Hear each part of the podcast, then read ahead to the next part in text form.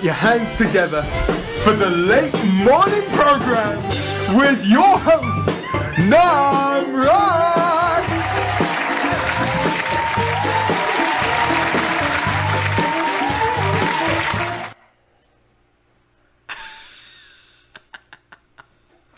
Hello, everyone. Welcome to the the more late blah, the late morning program, episode five with Jahnavi Harrison. Jahnavi, nice to have you. Nice to meet you. Nice to meet you. Thank you for coming on. I'm so excited. I've John- never been on a podcast before. Really? No, you have. You do radio shows and stuff, Those right? podcasts though. They're Oh yeah, they're yeah. like Tell us a bit about that. programs. You do something for British radio or something, right? Yeah, I do programs for the BBC. I actually Um, can't drink this; it's too hot. I do. Uh, I do. Well, when I was in England, since we're obviously in New York now, Yeah. um, I was doing a short, like, three minute. Sorry. Excuse me, someone in the audience is making noise. Uh, I was doing short three minute broadcasts called Pause for Thought on, Mm-hmm. on Radio 2, which is like a it's a breakfast show. It's the most listened to sh- um, station in the UK because Wow. it's all like popular music from not the most current music, but you know, so it has a really large um, audience. And then I do these long programs called Something Understood on Radio 4, which is more of a um, like it's like uh, co- social commentary, news, drama, like it's a, like a talk talk radio station. Nice. Um, so yeah, So that's really- so you do that in England. So you grew up in England. yes, Nice. Tell us a bit about that. Where do you grow up? I mean, some of our viewers remember what Tulsi said, but yeah. you def- you probably have a different, also a different take on your, you know, how you grew up and stuff like that. Yeah. Different angle. Yeah, so, well, does everyone know I'm your sister in law? I don't know if they do. Yeah, I think most people. know. So, I grew up at Bhaktivedanta Manor. Um, Yeah. Well, usually when I say that, people assume that it was like a, we were living in on the property itself. Right. Um, but we all, most of the most of the people that were part of the community lived nearby um, in surrounding villages and things. It's a very kind of um, rural area because it's protected farmland, greenbelt. So um, I grew up there. I went to school there at Bhaktivedanta Manor. Uh, if anyone doesn't know, it's a spiritual community, Hare Krishna community, um, about 15 miles, I think, north of London. Mhm. And um, George Harrison had something to do George with that, right? Harrison donated the property, yeah, Wow, in nice. 1970s. And so I went to school there, and that was really, um, I think, you know, well, it's always seems sad if you say the best days of my life and they were in childhood, and now you're like, and now my life is rubbish. but but, um, but they're the best days of my life in, in many ways. Um, it was a really wonderful time Yeah. a very diverse community at the time, people from all over the world. I was just thinking about that the other day, like Mm. how, you know, even though I wasn't growing up in an urban environment, I had that experience of very multicultural, you know, environment. People, so many different languages being spoken. And, Yeah. Yeah. and also um, connection with nature because we were surrounded by nature. There was a lake, there was a forest, and there was a farm, and then we had lots of cows. So after school, we would often go down and be with the cows and play in the Wow. hay barn and stuff. So we, we kind of had that little country type of Yeah, I guess that's a that's a stark difference to what you do now. I mean, you're kind of based in New York City now. Yeah, right now I'm based at the Bhakti Center, which is a it's a six-story um, spiritual cultural center Mhm. um, in the Lower East Side of Manhattan, and yeah, needless to say, being in the heart of the city is kind of uh, You know, that- an adjustment. That square, uh, that street on First Avenue Yeah. and First Street, that block is the busiest block in Manhattan. I've heard really? when I, you know, a few years ago, someone told You me that there was there. a right. I did. There was a study that was done of all the, you know, streets or whatever in Manhattan, and that one is like the most busy. Like, there, it's never a time where it's like quiet. Maybe on a Sunday morning at 5 a.m. I kind of remember it Yeah. being really quiet, but Yeah. that's like the busiest street because Yeah. there's so many bars, so many clubs, there's so many restaurants, and they're open all night and Yeah. stuff. That must be that must really tough for you sometimes, right? Because growing up in in in you know rural England and then coming to the busiest street in in Manhattan and living there. Yeah. So like, what is like what is it like for you for the you know? Yeah, it's interesting. Everyone keeps asking me, so how is it being in the city? And I'm like, um, it's okay. No, it's really, it's actually, I mean, I couldn't be there if I wasn't staying in a place like the Bhakti Center, which, you know, apart aside from it being a, it's a building which I don't know how many years it's been now, maybe 30 or 40, that it's been owned by Hare Krishna is trying to practice bhakti yoga. So, you know, for that reason, although it's gone through so many evolutions, the walls are kind of saturated with chanting of mantra and, Mm. you know, all these. Um, it sounds like a hippie kind of thing to say, but positive vibrations. It is positive. I think I think no no I agree with that. It's it's a it's a shelter. It's like going into a little oasis. hmm Um, but there are things which are difficult about it. I mean, you know, the, it took me a while to get used to all the sounds at night of, you know, outside the window, people Right. yelling at each other, glass breaking. And not only that, what I find the most noticeable are the sirens. Because there's a hospital da- down First Avenue, a little while down there. And, and there's all different ambulances throughout the day going, but they all have different types of sirens. Right. So I've started like cat- classifying them in my mind, like different types of. There's You're like a musician, aren't you? there's like a banshee, and there's like um, video game shootout. It's like. oh yeah, that's, I know that one. Oh my god, that's really funny. And there's one that's like. "Ah!" And so I found a- I found at least like seven different types so far. Whoa. That's anyway, cool. so Yeah, a lot and- of and- Yeah. Right. And so what do you what do you do there at the at the center? Like what are your you know, what are your responsibilities or what is your kind of um like what do you do? Well, right now, I mean, I'm a, I'm still a little new there in one sense. I've just been there since April, but I had some time back in England. So, um, so certain aspects of my my role and my service there are still kind of evolving. Um, but primarily, I'm involved with with sound, with music, um, with the traditional music of bhakti, which is kirtan. Uh, so I help to. Um, uh, I'm engaged with kirtan programs. There's different kirtans that happen in the, during the week. We're starting some new ones in um, a couple of weeks' time. Um, also teaching meditation class, uh, sound meditation. So right now um, there's a huge boom in interest in things like sound baths and sound healing. A lot of people are into yoga or meditation. A lot of people know about them, but think, "Oh, that's not for me." Right. but people you know everyone knows how to sit back and close their eyes and listen to something Yeah. and so sound um, sound experiences particularly for you know relieving stress and um, re-energizing it's like at least in new york city uh, definitely in london it's a huge deal so we're trying to start some classes like that Wow. um, but yeah, I'm, I'm I'm doing lots of different things. It's kind Right. of diverse right now. You, you always have been into like music and you have a background in uh, writing Yeah. and and you've always been in, in into music and creative things like that, Yeah. right? So Yeah. did you ever feel um you know uh, i know we were speaking earlier about how you know kind of the balance between doing what you like and kind of um, doing to maintain yourself. So maybe talk a little bit about that like you kind you kind of really go to the direction of of doing what you like and what you appreciate and what brings you happiness. So um, what could you say to people who or pe- young people even that like they don't know like yesterday we had a career fair at our local temple which was really cool. It's like kind of groundbreaking. We never Mhm. ever did that. And they were talking about you know try to do things that you know that you like um, and that can maintain you as well but kind of more what you like because you it, you know happiness is more more important than um, than you know just trying to get the job that makes the most money you know so yeah. Um, well, I can say I definitely never chased money, which is to my detriment sometimes. Um, really you think so Nah. No? know. well, I don't know. I mean, definitely, I I uh, I haven't you know.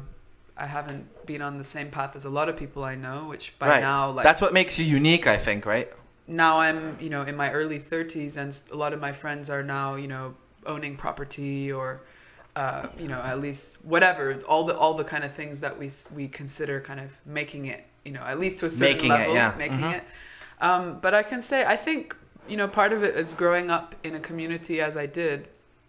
When we were little kids, we were already studying Bhagavad Gita, the sacred text, um, which is heavily, you know, giving this message of um, detachment from material goals. Mm. Um, and of course, you could say, oh, okay, you, you take that in as a child and then maybe you reject it as an adult because it's like, well, all right, they say that, but Right. The reality is the like, reality is I need, need to. you know, take care of your family. Of you need to get food on the of table. course. And that doesn't mean that you are a materialistic person. That's just practicality you know, of living in the world. Um, so I, I consider myself extremely fortunate that somehow I ended up having the opportunity to do what I love because I recognize that it's really not the case for everyone. Um, Definitely. definitely majority of people get driven by circumstance more than choice Mhm. um, for one reason or another and I, I- I mean uh, for me i was i was always creative and artistic but i i never had much confidence that that was like a career path for me for some reason maybe because i was never one of those kids who really worked hard at something like i was very diverse i Mm. I played the violin. I was into writing, into drawing, um, all kinds of creative pursuits. We, we, Tulsi and I, my sister, we we did dance, pursued dance very um, heavily during a certain time, um, but none of them were like a thing to the degree where because I did so many things. Uh, You know, many teachers used to say like, you know, you need to give up some things because you're Mm. just like a jack of all trades. Like I remember my dance teacher called me to her office one time and she was like, you know, you're really good. I want you to join my professional company, but you have to give up music and all these other things because how are you going to actually excel at something if Wow. you don't focus your energy? And and she was right, I think in a way and it, it really it really made a big impact on me and I felt de- kind of terrible actually about myself. I felt like why am I interested in so many different things? Why can't I just narrow it down? So then by the time I went to university, I was kind of thinking, well, yeah, probably I shouldn't do music. Probably I shouldn't do art, um, which were two things that I really loved. And I loved writing, and it, and everyone was, was kind of like, yeah, you know, that would be something that you can do something with later. so I was like, right. Wow. I'm like, yeah, okay, I can do something. What that something is, I'm not sure. Um, so I started my degree, and like a year in, I was I was like, well, this is it's interesting, but I really don't know what I want to. I don't know where this is leading, and I wanted to give up, but I also I'd had this, you know, in in my youth, I had this impression of myself that I gave up on things very easily, Right. and at that age, I was like, no, I, I want to prove it to myself that I can finish something nicely. Mm. So I pushed through and I finished it and I got really good marks. But in my final months, I was like, I have no idea what I want to do after this. And I was just basically thinking, I'll probably do temping. Do you call it that here? Temping? Uh, like basically yeah. temporary work in the office, you know, Yeah, like receptionist or whatever, photocopying stuff for people. Right. I thought at least I can earn some money and you know figure things out.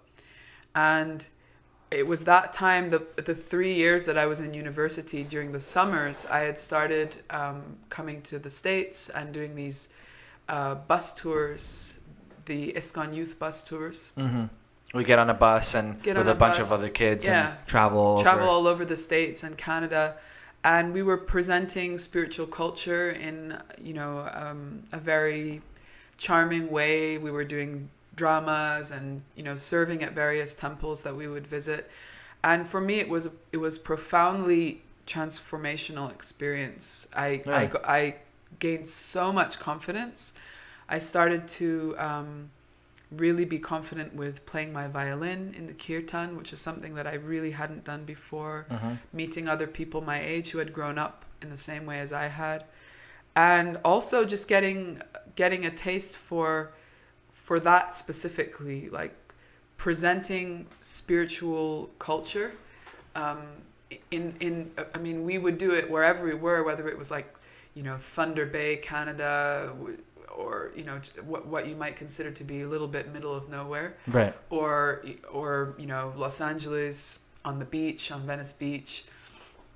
And so I, I I remember by the second time I went on it, at the last performance of the tour, um, I just like after the performance, I we were at the temple and I went in front of the altar, and I remember just like sobbing and sobbing with gratitude that I felt like I've had the opportunity all summer long to do something that I really love. I've I've been able to be artistic and creative and in just such a wonderful way, you know. Mm. And so I guess the seed was planted to, to want to do stuff like that. So when I, in my final year at university, I got a phone call um, from Gaura Vani, who some people know, you know, very famous uh, kirtan leader and multi-dimensional artist himself. He said, yeah, we're going to do this thing called a Mantralogy tour all over the States and we need musicians. Right. And it was like, it was like um, a month before I was about to graduate. I was like, um, okay. So you were gonna do it after you graduated and go on this tour? yeah, but I ended up, I missed my graduation. I just like didn't care about it at all. I just, Yeah, I didn't go to mine either. I, um, so many people don't. That's what it is. um, yeah, so I went on that tour, and basically that was the beginning. Actually, this uh, month is um, basically ten years to to the month that I kind of started out on that, uh, Wow. that journey with doing this, and so it's been it's been quite a long time, and Mhm. and I honestly never imagined that I'd still be doing these kind of things. I kind of just thought, yeah, it'll, it'll be fun. I'll do it for a little while. That's really interesting that you didn't Um, you picture yourself doing it for that long. I didn't, and I actually, I, I, I did the, I did some of the tours, and then I would go back to England, and I still had in my mind that okay, I'm gonna get like a normal job. Really? And I actually got a job as the editor of a of an arts magazine, um, and I before I started commenced the job, I because I'd been doing freelance work as a as a writer and kind of journalist on the side, which I still do. Um, so before I got the job, I came over here to do some other kirtan um, engagements and things, and then when I was here, I was due to go back, and I just had this like strong gut feeling that I'm meant to be here for some reason, and I, I think I'm meant to stay here. So for the first time in my life, I did something like bad, which was miss my flight on purpose. Ooh. I'd never done, you know, I'm like very much like I like to do things right and follow Right. the rules. I'd never done anything like that. I was just like, okay, I'm not gonna go. And I had no idea about, you know, a plan of anything, but I just kind of thought I'm meant to stay here. So that was kind of, for me, it was an intentional moving away from something that would have been much more dependable. It was a full time job and, you know, Wow. would have been kind of predictable. And it's still kind of, it, it can be kind of scary to be on this path of what we say uncertainty. And I know for many people having a career, it's, it's certain, it's, it's a, it's a, you know, an opportunity for certainty Mhm. and it's something that we we we, we desire because Definitely. well we need it in so many ways practically and, Yeah.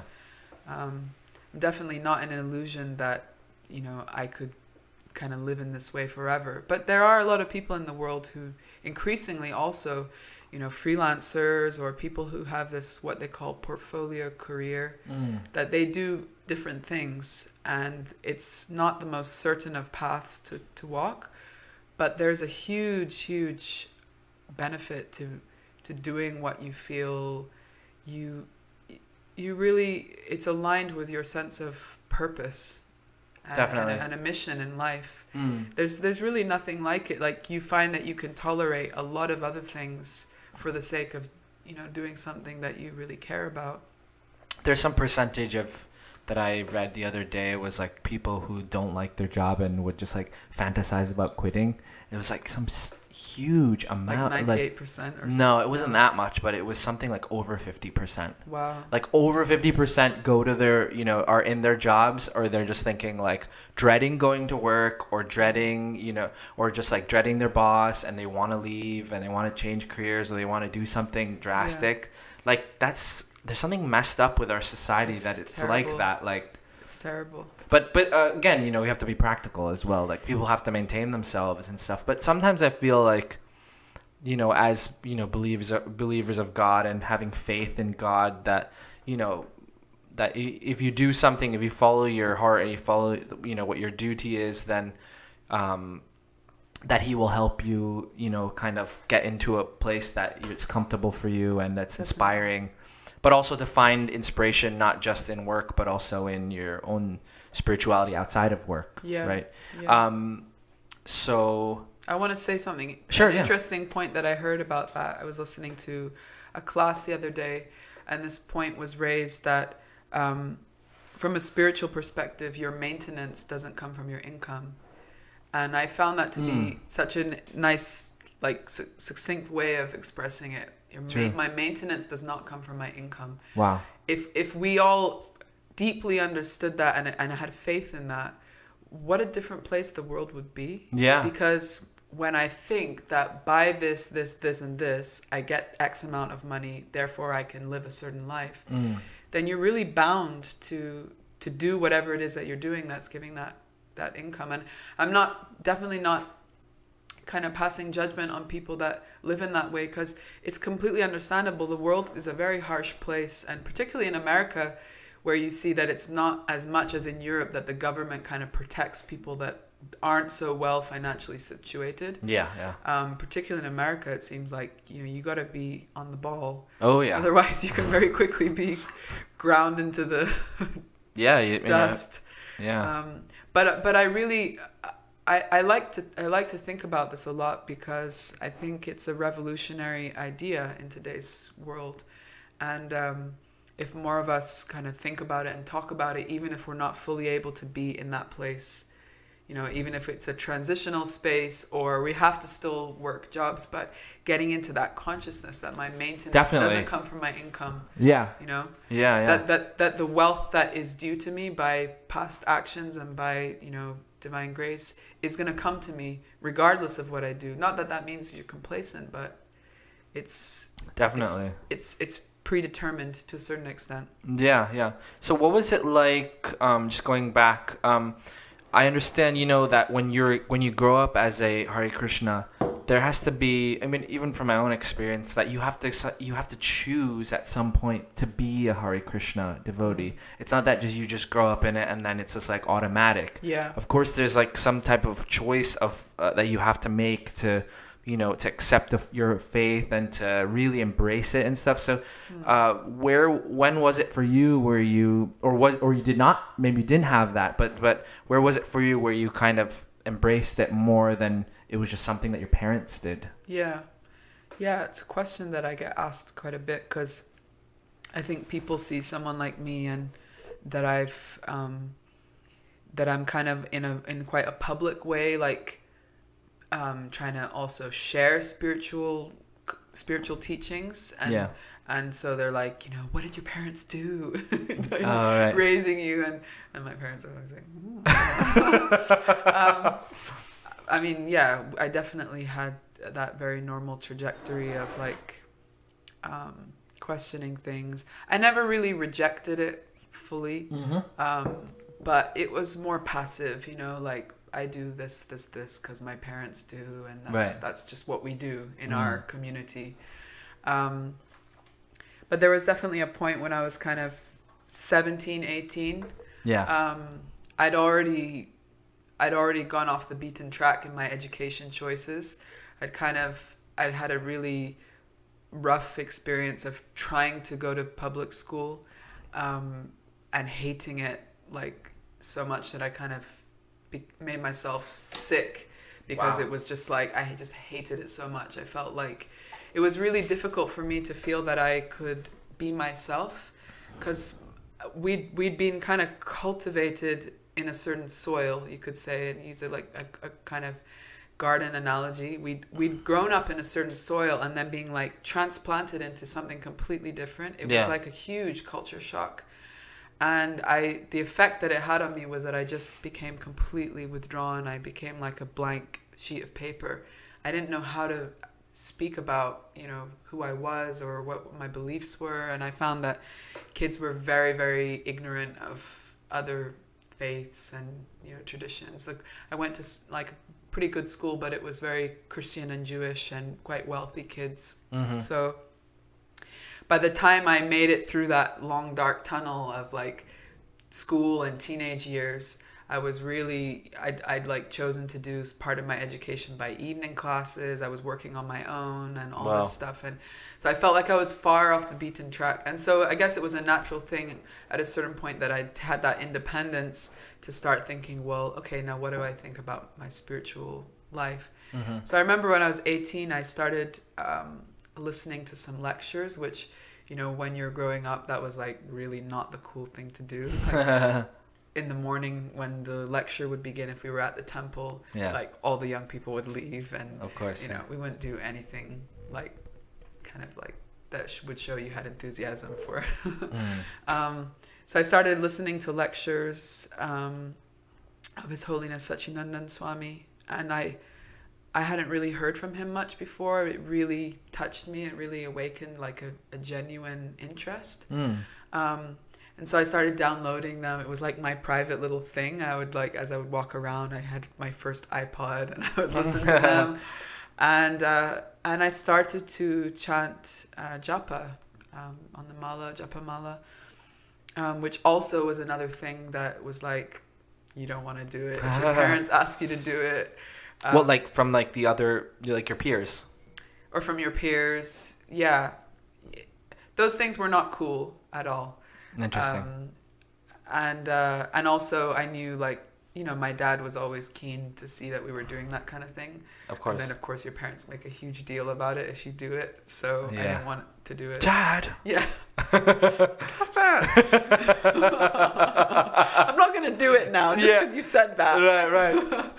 Um, but I started chanting, and I was kind of like, I wanted to chant. I started being thinking like, yeah, my parents have been doing this for a really long time, so maybe you know, there's really something in it.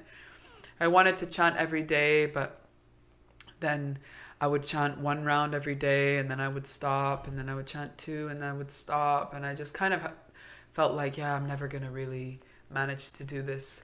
Um, but but the kind of the seed was planted and I, I, I started doing those things much more of my own accord and going for a walk and chanting japa and things like that. And I think something just woke up in me this kind of curiosity and interest.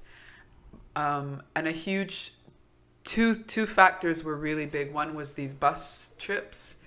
Um, it gave me a taste for service actually um, service in the spirit of devotion Mm. and and with with peers which I hadn't really at least as a, as a young adult I hadn't really kind of tasted it Mm. um, and being at festivals and all these things but really being part of it really being needed as as a as one of the team Mm. um, which I grew up in such a large community that I think as as it is naturally in big places you know n- not everyone feels needed because there's simply not you know there's enough people to do everything and young people often get that kind of you know they're just kind of there? Right.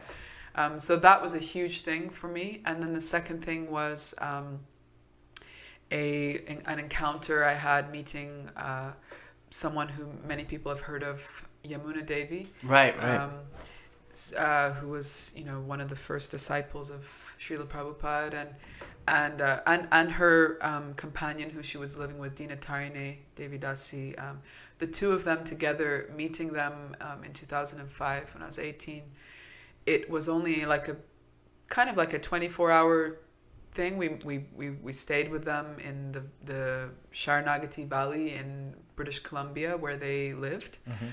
um, but the experience was they're they're such incredible um, pers- personalities really you know?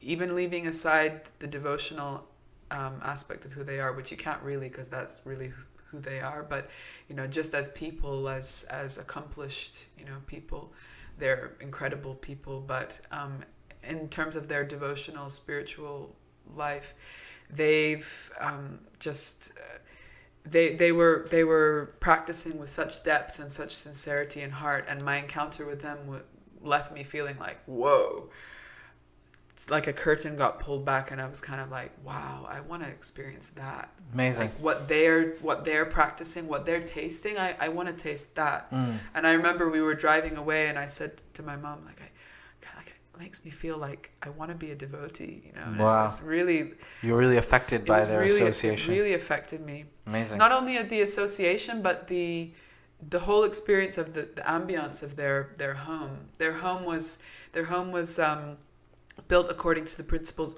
excuse me of vastu which for people that don't know is kind of like the feng shui of india Mhm. um, and Oh, it was built according to that. according to vastu from scratch it's Wow. a straw bale um, home and the you know it was the ground uh, i mean the floor was all like beaten earth and um, it had like a skylight and everything every little detail in that home was um, devotionally focused and with such aesthetic detail and taste and Wow. it was just like this otherworldly experience where Mm. everything is revolving around Krishna basically and and I just felt like this is just it it, it just was an, an experience unlike anything I'd ever had before. Wow. Amazing. So I just felt like I was kind of charged after that.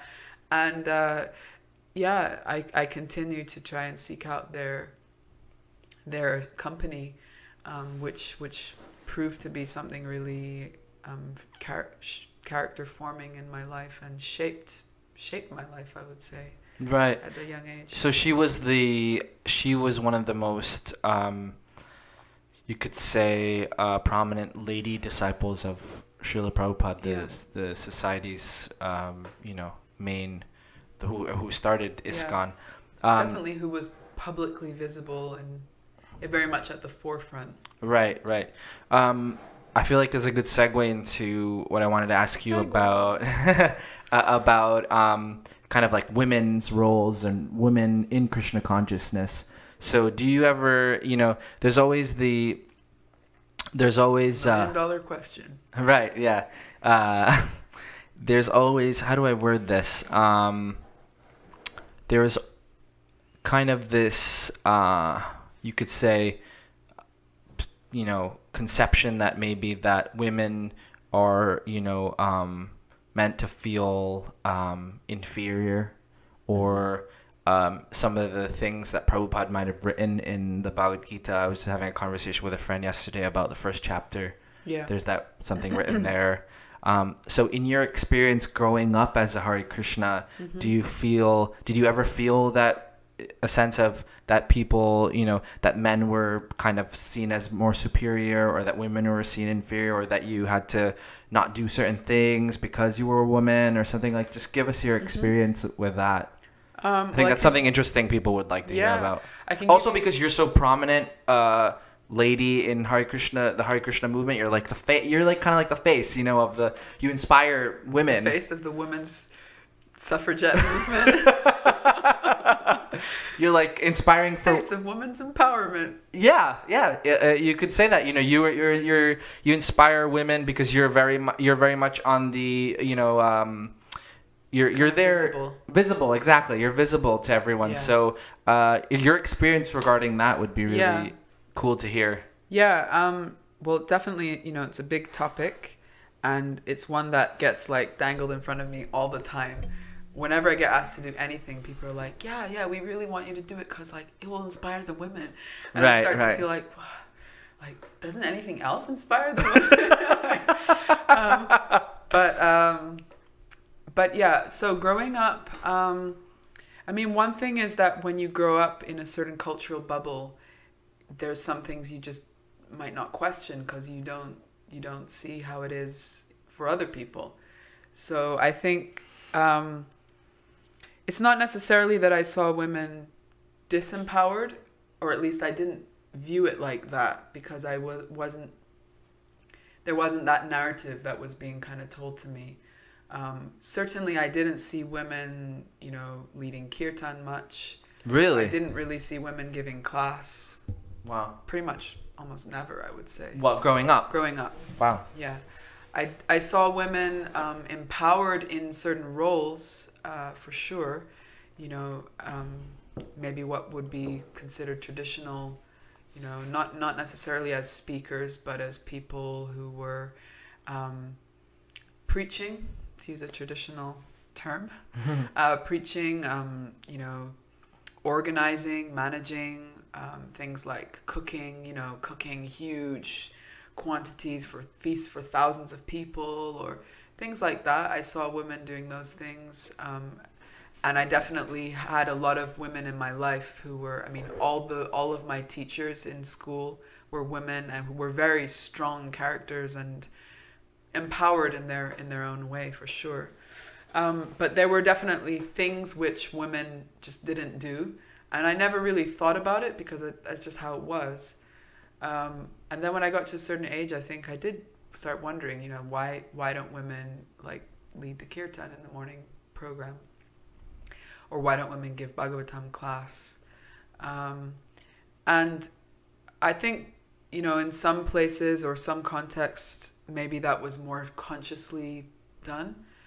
But I think uh, very often we can we a culture just evolves in a certain way because of misunderstanding or not empowering people to do something that they're very capable to do. And then that becomes almost like calcified into a, a culture that everyone just accepts, well, this is just why. This is just be- because this is just how things are. You know, there's no reason why a woman shouldn't be giving Bhagavatam class.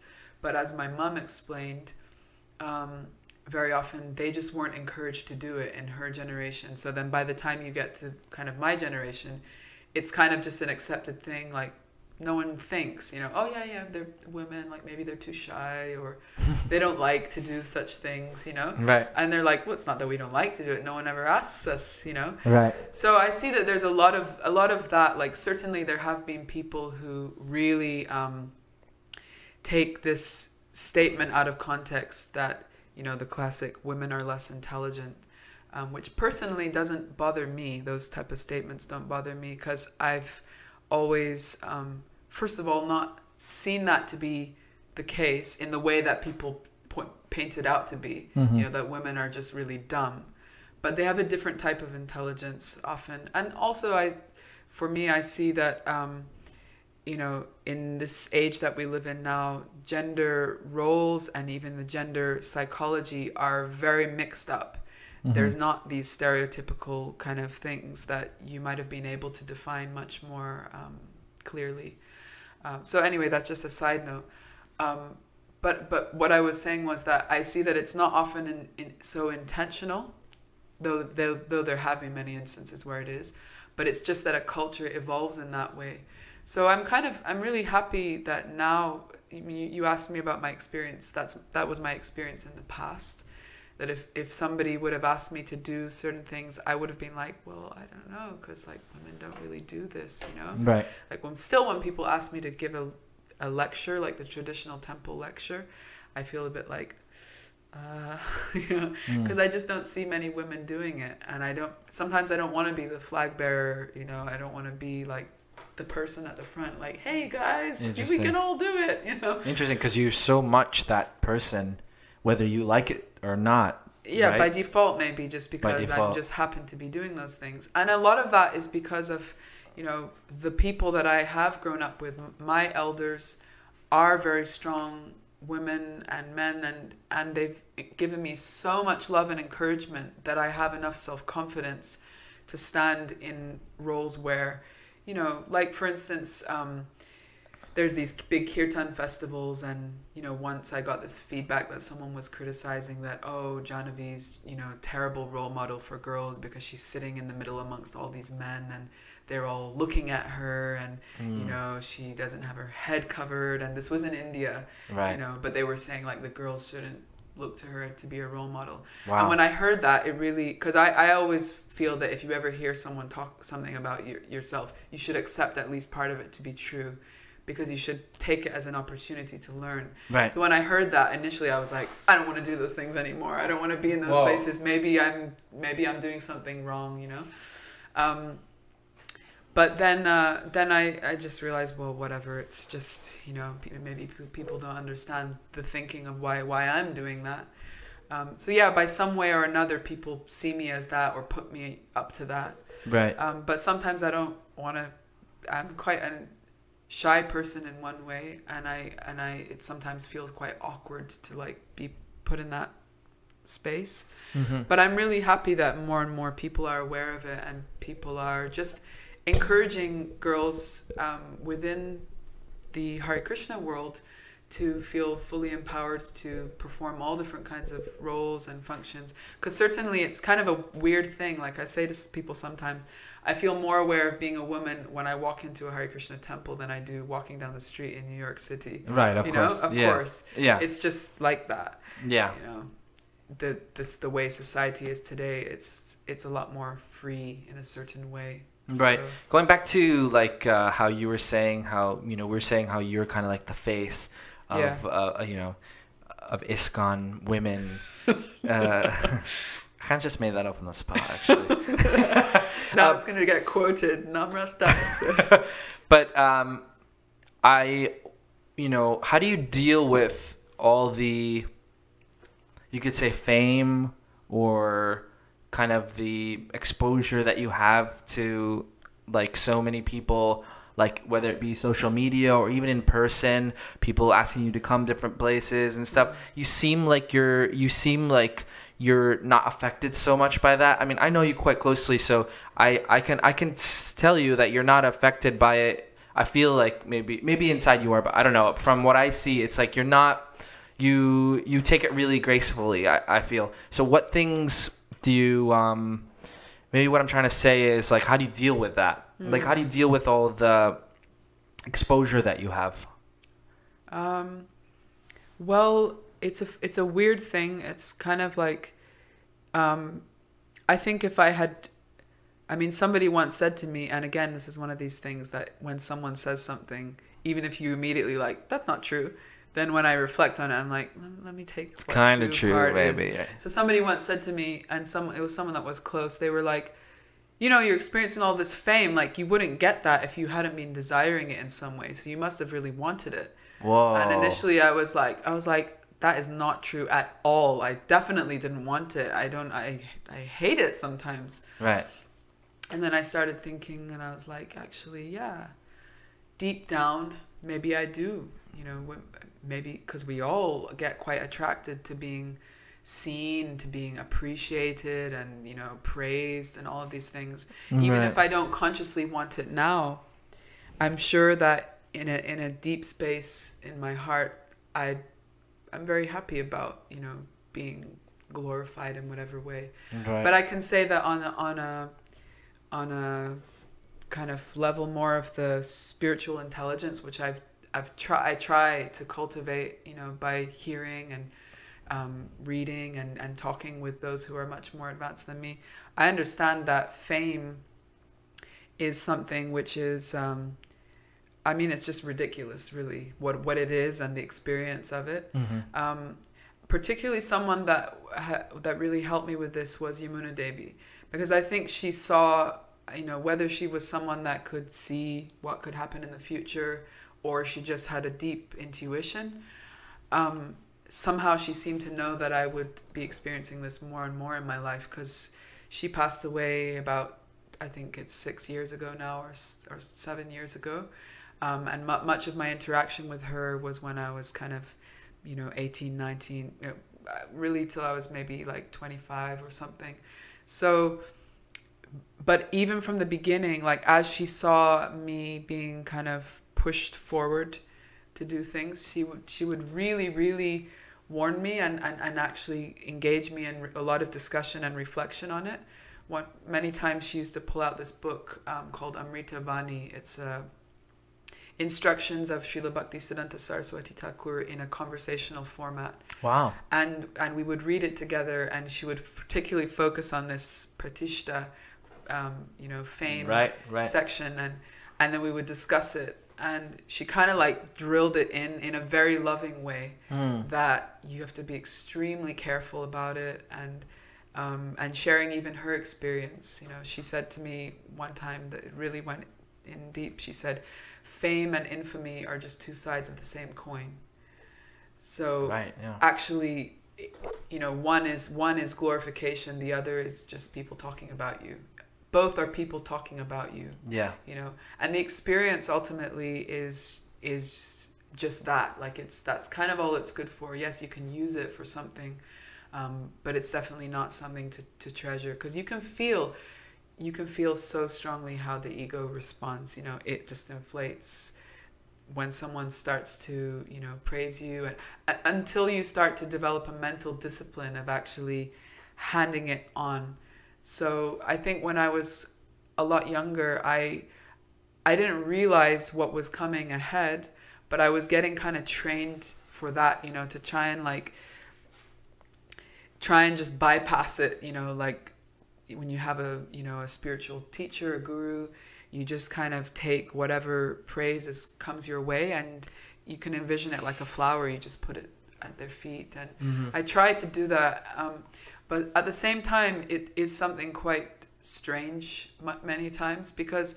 normally um, unless you're talking about people in the media like celebrities i mean these days you can become famous for doing anything you can become a youtube star Oh yeah. just for you know sneezing in a funny way or whatever it might be. Um, so that's the way the world is. Um, but taking the you know the Hare Krishna world as a microcosm of of the bigger world, right. you know when when, when you have things like the internet and, and social media, YouTube, you can become a Hare Krishna celebrity very easily now. You know, you just Like the little kids who. you uh, sing something in a like yeah, a, yeah. Like a, nice way with a video, and then suddenly you know everyone knows who you are, and you're getting invited to Kirtan Mela, and so so fame because it's such a small world in a sense. There's probably only a million people. I don't know how many, but Maybe less even. maybe less who are Hare Krishna, who are practicing that Bhakti Yoga path, specifically Gaudiya Vaishnava, um, you can become really well known amongst that society. And and so I, I guess I've been able to see the the kind of silliness of that and Mm. and like for instance one year I went to Kirtan Mela and literally almost from one year to the next like I used to be able to go to pilgrimage places like Mayapur and Vrindavan and I of course I was completely anonymous. Like no one knew who I was. I was just some girl you know from England. And then suddenly it was like I went for I went for uh, the the Kartik period.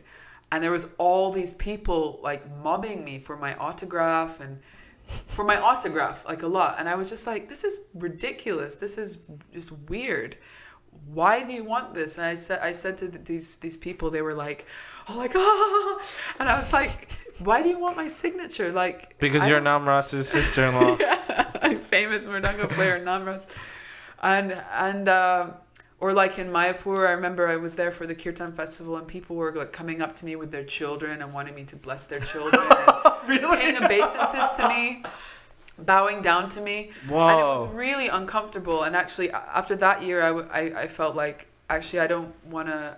I don't want to come here again. I don't want to be here in places where people are doing these things because it's just, it's just um, it's weird. Yeah. Um, but at the same time, um, and, and the other thing I was going to say about that is that usually amongst a spiritual society, you become famous for your spiritual advancement. But because of the way the world is going now, you can become famous for just like singing really nice or whatever it may be. Yeah, yeah. And, and, and, and that and that cheapens it as well because you're Definitely. not famous for something really worthy, which is having like great depth and s- spiritual kind of insight. Yeah. Um, it's just like, oh, she dresses so nicely. I know, I didn't mean to say that in an Indian accent, a fake Indian accent. but there's definitely a lot of people from India that watch YouTube. And, Of course. you know, Yeah, it's part of the it's part of the new part of the culture. culture. Yeah. Yeah.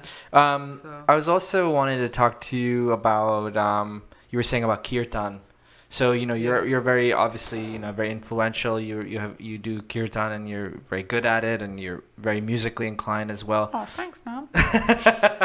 but I'd like to know. I think also like um, maybe some things that you don't like about, uh, you know being in the forefront of the kirtan scene as well, or what like you were saying how you know spiritual advancement and as well as you could just be uh, you know you could just be musically very inclined. Yeah. but and but those two things are kind of jumbled up and made into one that you know you're getting flown all over the world. Like uh, you know you could be Joe Schmo but you're just like a sick kirtan leader. But you you just get flown over and you do all kinds of nonsense blah blah blah. So Yeah. I know there's a whole you know people argue about this endlessly on Yeah. Facebook and debate about it Yeah. uh, so we should probably do a whole episode just about yeah, this. we can do. What's our time looking like? I don't know. I don't know what's going on. Tilsy's Tilsy's uh, manning the, the laptop. She no, doesn't know anything about it. That's the mouse. Yes. Uh, 50. A fifty. Okay. Okay. Um, we can make it another episode. This could be just intro, intro, but Yeah. I'd like to kind of also just dive into that a little bit, Yeah. like, um. So yeah, whatever I said previously. Speak now. Um, yeah, again, like I think the the kirtan scene is like a new thing, you know, Mhm. having an international kirtan scene. That this is all things that are facilitated by the internet and and international travel. Um, to be able to have this kind of global network of kirtan leaders and of course you know maybe it would if you didn't have those things it could happen on a much smaller scale a local level and it might come about in a similar way but the internet and and international you know easy flight travel it amplifies it um, that with the increase in popularity of kirtan both within the Hare Krishna community and and in the mainstream kind of yoga and well-being culture um, yeah, it becomes a thing. I know I, I was talking to one disciple of Srila Prabhupada the other day, and he was like, you know, now you have to be you have to be a singer, like to lead a kirtan. Like you have to be good singer. yeah. Otherwise, no one cares. And I Good was kind of I was trying to encourage him, and because he's such a wonderful devotee, and actually he does sing really well. Yeah. Um, But he's not the one who's. He's not be to he ask first or anything. He doesn't get asked. Right, No, right. And he's and he's, you know, I find a problem with. I, find that have a problematic. problem- I have a problem with that too. Yeah. But there, but there's it's complicated. It can be complicated, um, and and the complexity is also that now there's kind of a there's kind of a desire of a lot of people to be the kirtan leader, to be seen.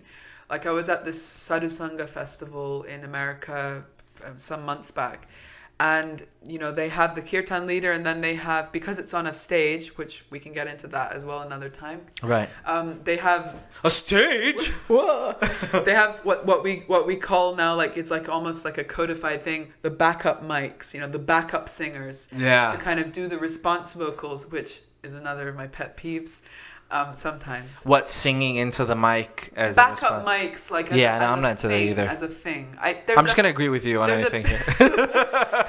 there's a time and a place for it for sure but I, Right. I I don't like it as a kind of like it always has to be there yeah. Um, so people were coming up to me like because I was also asked to be the MC flying the women's empowerment flag.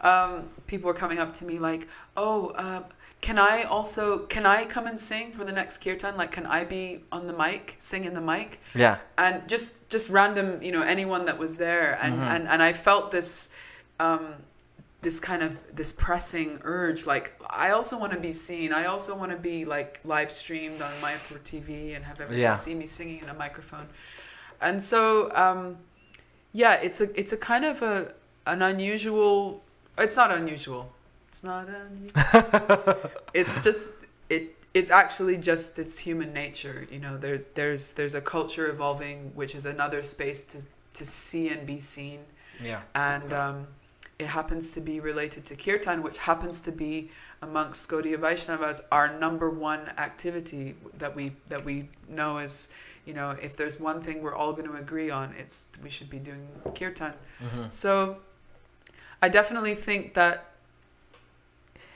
you know kirtan should be going on in in every and any form because I believe in the the purity and the potency of the mantra. Hmm and I don't think that that is um, kind of sullied or or um, brought down by any number of different things which might be you know not really best practice best kirtan practice. Hmm but I think that there's there's to to a huge degree, there needs to be more thoughtfulness to the way that the kirtan culture evolves from this point onwards, um, to our understanding of what is actually happening when when a kirtan is being um, performed. And I use that word in the the you know the original sense to, to perform something, to do something. Right. Um, that it's not a performance, although there's also a space for that devotional Yeah, yeah. performance. You do that for like a completely new audience and Yeah. people who don't know anything about it. Yeah, yeah.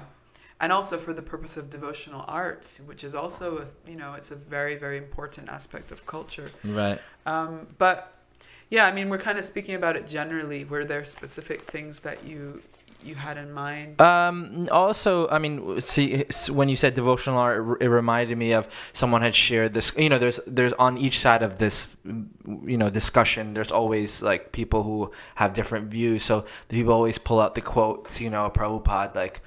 Why do, why are you doing this road show? You know, uh, we are not interested in this road show. Just chant Hare Krishna at the temple. Uh, I don't know. I don't know the quote, but it was basically like putting down or, or kind of throwing a cherry picking a quote of Prabhupada Yeah. that says, "Don't travel around and do kirtan like."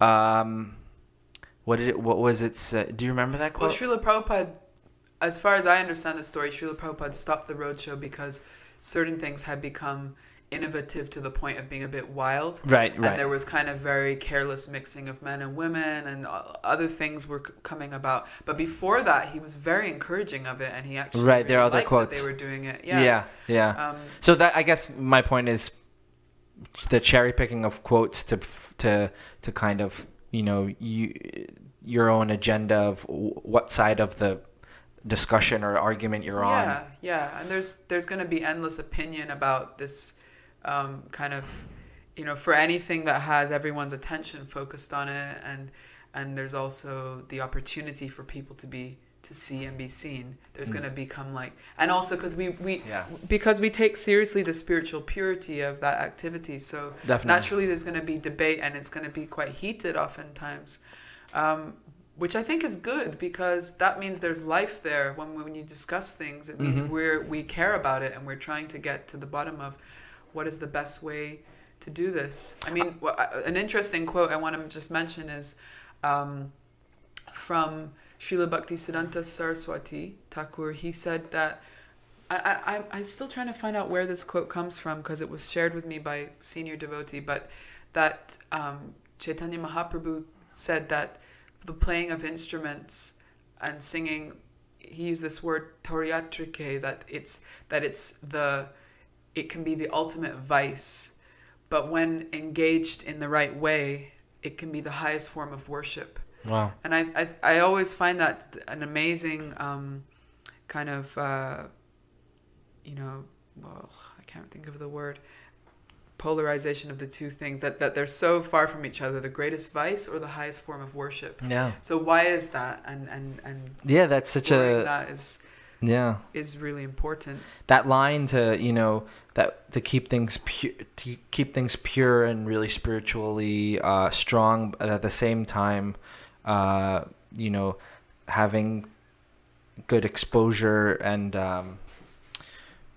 what am i trying to say? I forgot my train of thought. Um, The line is, the line is a, fine one to, to Uh, yeah, yeah, because like for in your example, like you you have a very strong spiritual practice as well as being very strong uh, in in kirtan and doing kirtan. So those two things are very go hand in hand. I think for someone.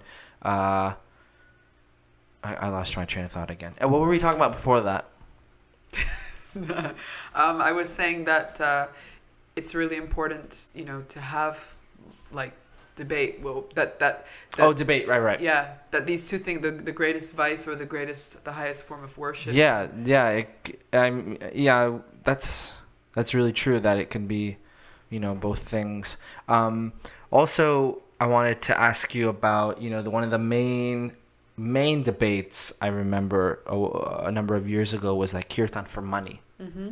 So, you know, there was the side of you know that's saying, okay, we want to do kirtan, we want to maintain ourselves, and if we don't, if we can't do kirtan, then we'll have to get out, we have to get jobs, and then we can't do as much kirtan Yeah. as we want to. Yeah. And then this other side is like, no, it doesn't matter. You know, do get a job, but then do kirtan purely without Yeah. you know uh, for money and stuff. So what what was your kind of? Uh, I'm sure you were doing kirtan a lot during that period of time, Yeah. uh, traveling and whatnot. So yeah, like tell us a bit about that. Like, Yeah. where were you during that whole In that discussion? debate? yeah, I mean, for me, like in one sense, I was I was young enough to not be like heavily concerned about um, bills to pay and stuff like that. So right. I would do these programs as a part of a group, and we would get given a donation, and I would accept whatever I was given. I, I often had no idea. I mean, I'm not the most financially switched on person anyway. Right. I often had no idea like what the amount was, and I, I would just put it all together, and I never was calculating anything. So in, in one sense, for me, I felt like I was a little bit padded from that situation where someone does, you know, maybe have a family and they're having to provide for their children and their wife, and they're really an anxiety about how to do that as well as perform this service that might not happen if I don't if I don't do it. Right. So, but I mean, firstly, what I, I what always kind of peeves me about this debate is that often the people that are criticizing are not really being confronted with this thing of how to, you know, kind of perform that type of service as well as maintain some kind of livelihood. Um, many times, at least my in my experience, I heard the criticism coming from very young people, often boys, who were kind of just like, "Well, I'm yeah, I'm I'm doing something which is right. I'm gonna be in an ashram and I'm just gonna chant." Oh, right, you know, yeah. That kind of. I'm not gonna you know get into specifics, but Right. that that often a lot of criticism was coming from that direction Right. and and I, I firstly i just i just don't like that type of mentality i mean i'm a i'm definitely a critical person also in the sense that i i do look at things critically and i have a tendency to find fault with things and how this could be better um, but i think that if we have that propensity we have to use it in a positive way. You know if first of all start with yourself. First of all examine your own heart and your own motives for what you do. And and really that's that's the most important place to be um, focusing anyway in terms of spiritual practice. Mm. um, because you it's not your business to be generally it's not your business to be correcting what somebody else does. Such a good point. um, but but uh, on that point of yeah, kirtan and money, I think bhakti is a bhakti yoga is um, a path that a spiritual path that is there's subtlety to it. You know, it's not all black and white. It's a it's a path that is based on the heart hmm and it's so much about your consciousness and your intention so what Definitely. is right for one person is not going to be right for another person you know if someone is a sadhaka strong spiritual practitioner and they're doing a certain activity which is impacting hundreds of thousands of people but they need to maintain a living and they need to you know bring a certain amount of money then they're going to have a different type of consciousness than someone that's like, oh, I really want to be famous and I couldn't make it in the real music world. So the kirtan world looks pretty easygoing, you know. Yeah. Let me just uh, get out on the road and I'll be famous. But even if that is their mentality, is it do we do I need to judge that, or is there a higher power than me who is seeing everything, who has eyes everywhere? Yeah. who's going to see and who's going to give an opportunity for that person to correct their mentality and surely that's going to happen anyway you know i think i think there's often this this kind of like overinflated sense of responsibility in everyone that we've got to like make things kind of fix everything you know, I, I definitely am guilty of that. because I'm the one who has, you know, the, the, the greatest understanding of how Yeah, things totally. should be. Yeah. But um, if if if we are practitioners of this particular you know tradition, or any any spiritual tradition, you know, we believe that God is is om- omniscient and is within and without, and is seeing everything and and has you know an unfathomable depth of love for every living being. Then why would He not want us to be corrected in the way that we're you know He would want us to be transformed and reformed. So everyone is going to go on that, that road in a different way. Mm. But it is certain people's position to do that correction, and th- those are, you know, gurus and people who are leaders. So, Yeah. but at least personally, my feeling about it is is still evolving because for me personally, for kirtan, um, I've never like said you need to give me a certain amount for doing something. Right. I always say like I need to cover the expense of of coming somewhere. Um, but I otherwise I just accept whatever a, a donation is. But I don't have you know dependents in my life, and if I did, I might if I if I if it came to it, I might actually. I, I grapple with this a lot because a lot of people tell me now at this point, okay, you you've got to be more fin- financially stable, and so sometimes I feel like, well, I'd rather not do that type of activity if I have to attach, you know, um, a, a monetary like specific monetary need to it. I'd rather keep the two things separate for me personally. Mm. Um, but at the same time, I can see that that's not always the best. That's not always serving best because it's true that we, what, coming back to what we were talking about before, that a lot of people are bound in careers and jobs where they really have almost no time to do this kind of thing. Yeah. But there's an urgent need in the world for you know spiritual sound vibration, for uplifting um, philosophy to be shared. So if certain people are gonna kind of take the risk of putting themselves out there to do that, Yeah. Yeah. um, then maybe it can be uh, even up to the broader community to try and help to financially support them. Yeah. That That's. this uh, is something I've been talking about with certain friends who are much more in that difficult position than I am. You know, they're wondering, what about the patronage of the broader, you know, Hare Krishna community to support people who are putting their life on the line really to, to do it because it's that's a you whole know, discussion. It's a whole big discussion, and Yeah. I'm sure you might have other guests on who might talk about that. more. Definitely. Definitely. So let's wrap it up here. Um, I think we're coming up to the end. I just wanted to ask you a few questions. Um, tell us something about yourself that people may not know. Is this a quick fire round? Could be. Um, uh, people might not know. Well, people often like. I find that people kind of paint me as this like very pure devotee, kind of. I don't know. Hey, tell us, tell us. You want to tell that funny story? She picks her nose. no, no, but I think people. I don't. I think people maybe aren't aware of how much I'm kind of like aware of popular culture and engage with it. So maybe something they don't know about me is that I kind of am very like musically ab- absorbent, and I pick up a lot of different music or um, just just yeah. cu- popular culture art film these different things right. so people often get shocked when I like quote songs or they're like, "How do you know about that?" How do you know that song by the Notorious B.I.G.? or whatever it may be. Yeah. I know. I was, You're a big rap fan, I heard. Hip hop. No, she's really not. no, I'm really not. But uh, yeah, I can sing a lot of Disney songs, which is a bit embarrassing.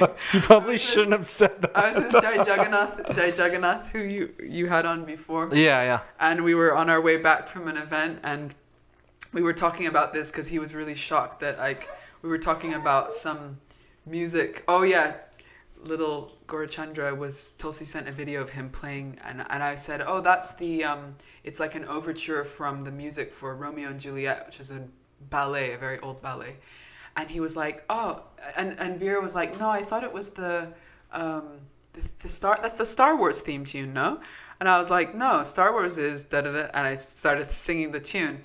And, and, and they were like, whoa, how do you know that?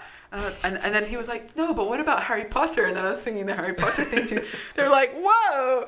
And then, and then on the way back, Jai Jagannath and I, we were singing the, um, we were singing the song from the Disney film Pocahontas. Mm. And anyway, it was, we were both surprised. I was surprised that he knew all the words and he was surprised that I knew all the Probably shouldn't uh, admit all that. Anyways, okay. Um, Next question. um, where do you see yourself in 10 years? Oh my god. Well, the other day, um, there's a wonderful uh, person at the Bhakti Center who's a yoga teacher, Jai Giridhari, Jai, and he did this meditation with us in a yoga class of going back like first three years, five years, ten years, and I was kind of like, oh my god. I realized I've been doing the same thing for quite a long time now. Like I haven't really changed even my aspirations and things. They haven't changed that much, um, which could you could either see as a bad thing or a good thing. But I think I wouldn't mind if I was, you know, more or less doing the same thing but better, and uh, maybe you know more evolved in all the things that I'm trying to practice to do. Um, but maybe with a family or something, children maybe. Okay, that's maybe. good. Yeah, very nice. Um, where? Uh, what's your biggest pet peeve?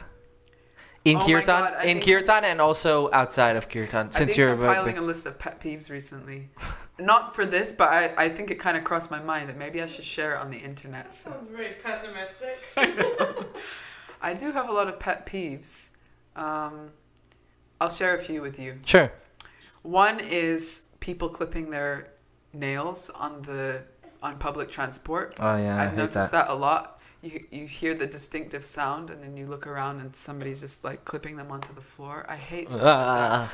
Or people leaving their hair in places. Like I'm just, I really don't like that. Mhm. Um, there's some kind of temple related ones that are pet peeves that I, I, I I'm happy to speak about because I think it's it's kind of a thing Sure. um, in the temple room, like when there's the altar and the curtains are open, it's a pet peeve for me when people are like talking in front of the altar or in the temple room about just any random stuff Yeah. without really an awareness that this is Radha and Krishna here and you know Definitely. this this this is their this is their room you know we're here in their presence Yeah. it really really bugs me Or if they talk in front of the deities about the deities, like uh, maybe they should put the flower there instead of there. I don't mind that as much because at least they're thinking about them. But Right. like, hey, so how you been doing? Yeah. Yeah. Like, Disrupt your darshan taking.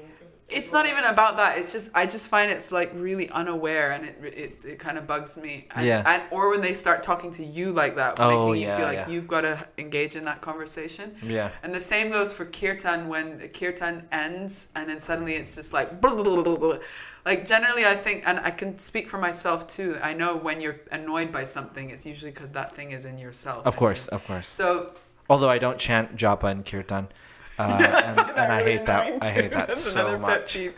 But Oh my god! In class, uh, and I can hear them chanting. oh my god, that's really annoying. That's why I made that really famous meme.